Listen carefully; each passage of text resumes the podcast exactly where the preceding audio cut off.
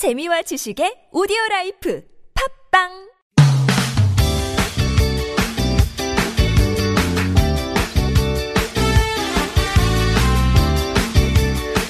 인터넷을 떠다니는 수많은 정보들 속에서 세상 돌아가는 이야기를 살펴봅니다. 전민기의 SNS 세상 빅커뮤니케이션의 전민기 팀장과 함께 얘기 나눠봅니다. 안녕하세요. 네, 반갑습니다. 전민기입니다. 네. 자, 오늘 어떤 주제로 얘기 나눠볼까요? 오늘은 이제 어머님들 계시면은 좀 놀라실 만한 네. 게임 학원이 요즘 유행하고 있어요. 게임 학원이요? 네. 그럼 돈 주고 게임을 배운다는 얘기예요, 지금? 게임 하는 법을 배우는. 게임 하는 법. 네. 아들이 엄마 나 게임 학원 갈게 돈 좀 줘 하면 주시겠어요. 어, 그래요. 처음 네. 듣는 얘기인데 어떤 얘기인가요? 그러니까 이게 이제 요즘에 정말 게임을 배우고 싶어서 잘하고 싶어서 음, 10대들이. 온라인 게임을 네, 예. 다니는 거예요. 어. 40대 직장인들도 있대요.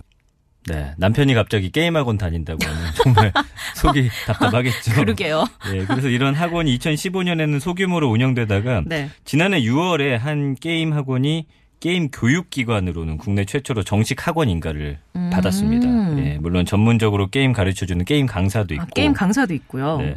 그렇잖아요.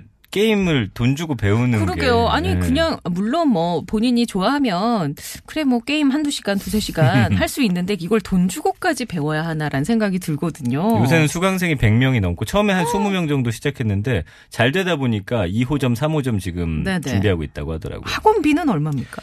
그러니까 취미반이 있고 예. 이제 정식으로 프로 게이머가 되는 예. 사람들을 이제 준비하는 준비생들을 가르치는 반이 있는데 취미반은 주 1회에서 월 한 20만 원 정도 네. 그리고 선수 준비반은 아, 50만 원 정도. 비싸네요. 네. 그게 실제로 이 싼 돈은 아닌데도 불구하고 이 많은 학생들이 몰리고 있고 네. 그러니까 학생들 얘기 들어보니까 아니 수학 공부 잘하고 싶으면 수학학원 다니고 그다음에 운동 잘하고 싶으면 주말마다 이제 이런 뭐 운동 강사에게 네. 뭐 수영이든 뭐든. 그나 그냥 게임 잘하고 싶어서 배우는 건데 뭐 전혀 이상하지 않다라고 하고 있고요. 10대들 중에는 아 나도 한번 배우고 싶다라는 음. 학생들이 상당히 많다라는 거죠. 아 그래요. 그럼 신선하긴 한데 SNS 상에서 반응은 어떻습니까? 게임 학원에 대한 언급이 한 1년 동안 봤더니 아예 없을 줄 알았는데 2만 건 정도 언급이 어, 되더라고요. 그래요. 그러니까 1위가 뭐 게임, 그다음에 네. 2위가 학원, 3위가 상담. 상담은 이게 역기능으로 너무 많이 몰입해서 받는 걸 얘기하는 거겠죠? 그런 걸 수도 있고 그 게임 학원을 등록하고 아, 싶어서 상담 상담. 한번 받아보고 싶다라는 이야기도 있고요. 예. 4위가 뭐 수강료 이런 단어들 나오고 있고 감성 분석을 봤더니 긍정적인 언급이 훨씬 많았고 정말 추천받고 싶다. 이 음. 꿈꾼다. 이건 프로게이머를 꿈꾼다는 네네. 얘기고요. 대신 이제 부정적인 감성을 보면은 아 이것도 게임도 어렵구나. 그리고 비싸다. 어, 음. 돈 아깝다. 뭐 이런 단어들 볼 수 있습니다. 그래요. 요새는 뭐 저희 때만 해도 PC방에서 이제 컴퓨터로 보통 하는 그런 게임들이 인기가 있었었고 네. 이게 온라인 게임에서 스마트폰으로도 요새 뭐 종류가 워낙 많잖아요. 네. 그러니까 아이들끼리 모이면 예전에 막 뛰어놀고 놀이터에서 놀고 그런 모습이 아니라 다들 그냥 스마트폰 하나씩 쥐고 있고 그냥 음. 네. 같이 있지만 각자 다른 게임 하고 있는 모습 우리가 그렇다면서요. 예. 흔히 볼 수 있잖아요. 그렇습니다. 아이들 게임 잘해야 인기가 많은가 봐요 학교에서도. 그러니까 저희 때는 그랬어요. 저기 뭐 맹구 흉내 잘 낸다든지 음, 재미있어야 나는 그런 세대는 아니었는데. 그래요? 비슷한 세대로 알고 있었는데 어, 왜 이러시죠?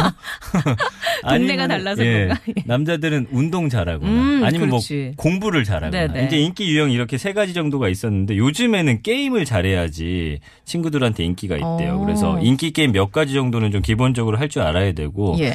어느 정도 실력이 올라가면 더 재밌게 이제 아이들을 함께 하면서 이 게임 안에서 리더가 될 수 있는 거야. 아, 야, 또. 너 어, 이렇게 이렇게 해 하고 막그 음. 팀을 꾸려가지고 그러다 보니까 이게 학교 생활 안에서도 자연스럽게 그 친구가 뭔가 리더 역할을 하게 되는 아. 예, 그런 참 재밌는 현상이 있어요. 그 사회화의 한 과정이라고 볼 수 있는 거군요. 작은 가- 뭐 작은 사회. 권력 어. 예, 이 정도로 네. 그러다 보니까 아, 이 게임 내가 잘하고 싶다라는 욕망이 생기는 거고 남자아이들 잡담의 대부분이 이제 게임 얘기라고 하더라고요. 음. 그러니까 그만큼 게임이 우리 아이들의 그 사회, 자기들만의 사회 안에서는 네. 얼마나 큰 역할을 하는지를 보여주고 있습니다. 그래요.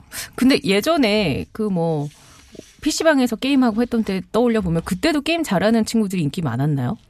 그때는 사실 저희 땐 그렇진 않았어요. 그러니까 게임 그쵸? 잘하는 애들은 비슷비슷했으니까 다. 게임 좋아하는 애들 자기들끼리의 어떤 그런 문화가 있었고 예. 예, 이게 뭐 전교생이라든지 우리 반 모든 남자들이 게임을 하진 않았었는데 이제는 거의 대부분이 음. 보편적으로. 예. 그래요. 그래서 그런지 요새 프로 게이머들도 인기가 많은 것 같더라고요. 요즘에 그 페이커라고 불리는 한 네. 프로 게이머가 있는데 전 세계 팬들이 있어요.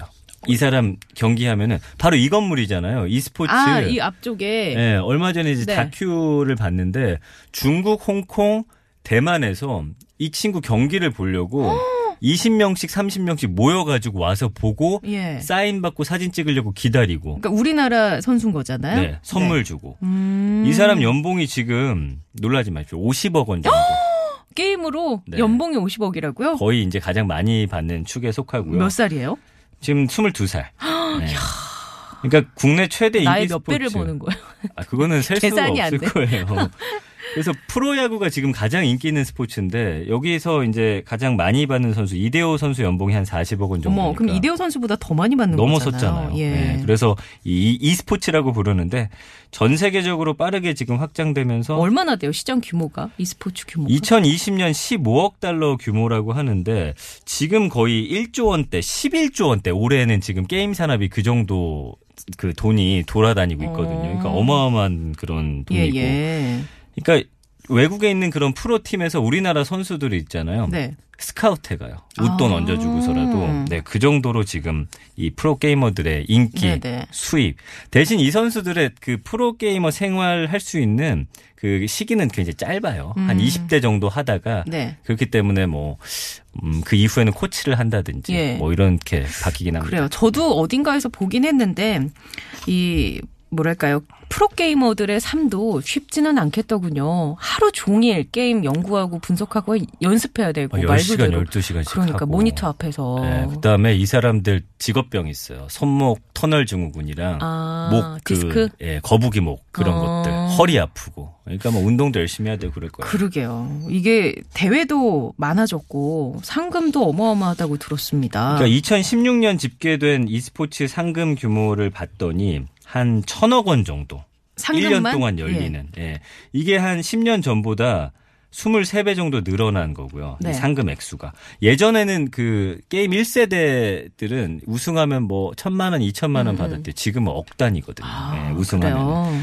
그래서 이 USA 투데이 자료를 봤더니 지난해 한 게임 월드 챔피언십 결승전을 본 관객이 전 세계 2,700만 명. 네. 그러니까 이게 미국의 그 야구라든지 프로농구 전 세계인들이 가장 좋아하는 그 스포츠가 한 2,300만 명 보고 2천만 명이 보니까 그거 넘어선 거예요. 게임 보는 관객이 그만큼이나 많아요. 많죠. 어마어마해요. 아, 2,700만 명. 그게 아마 예를 들면 어떤 농구다. NBA 농구다. 음. 그러면 농구를 좋아하는 층이 보지만 이 게임은 10대서부터 한 30대? 그쵸. 까지 이게 누적이 세대별로 되다 보니까 더 많은 건가? 그런 생각도 들고. 어, 그럴 수도 있고, 이제 관심 없는 사람은 아예 없지만, 사실 이 10대, 20대만 이 정도 본다라는 건 어마어마한 수치인 거죠. 네. 음, 네네. 학원 규모도 커지고 있고, 그럼 커리큘럼은 어떻습니까? 커리큘럼이 있어요. 이 학원에. 그러니까 뭐 우리 뭐, 보통 학원 하면은 어. 뭐 1주차에 뭐 배우고 네, 뭐 기초반, 있잖아요. 중급반, 네. 고급반처럼 해가지고 체계적으로 되어 있고 음.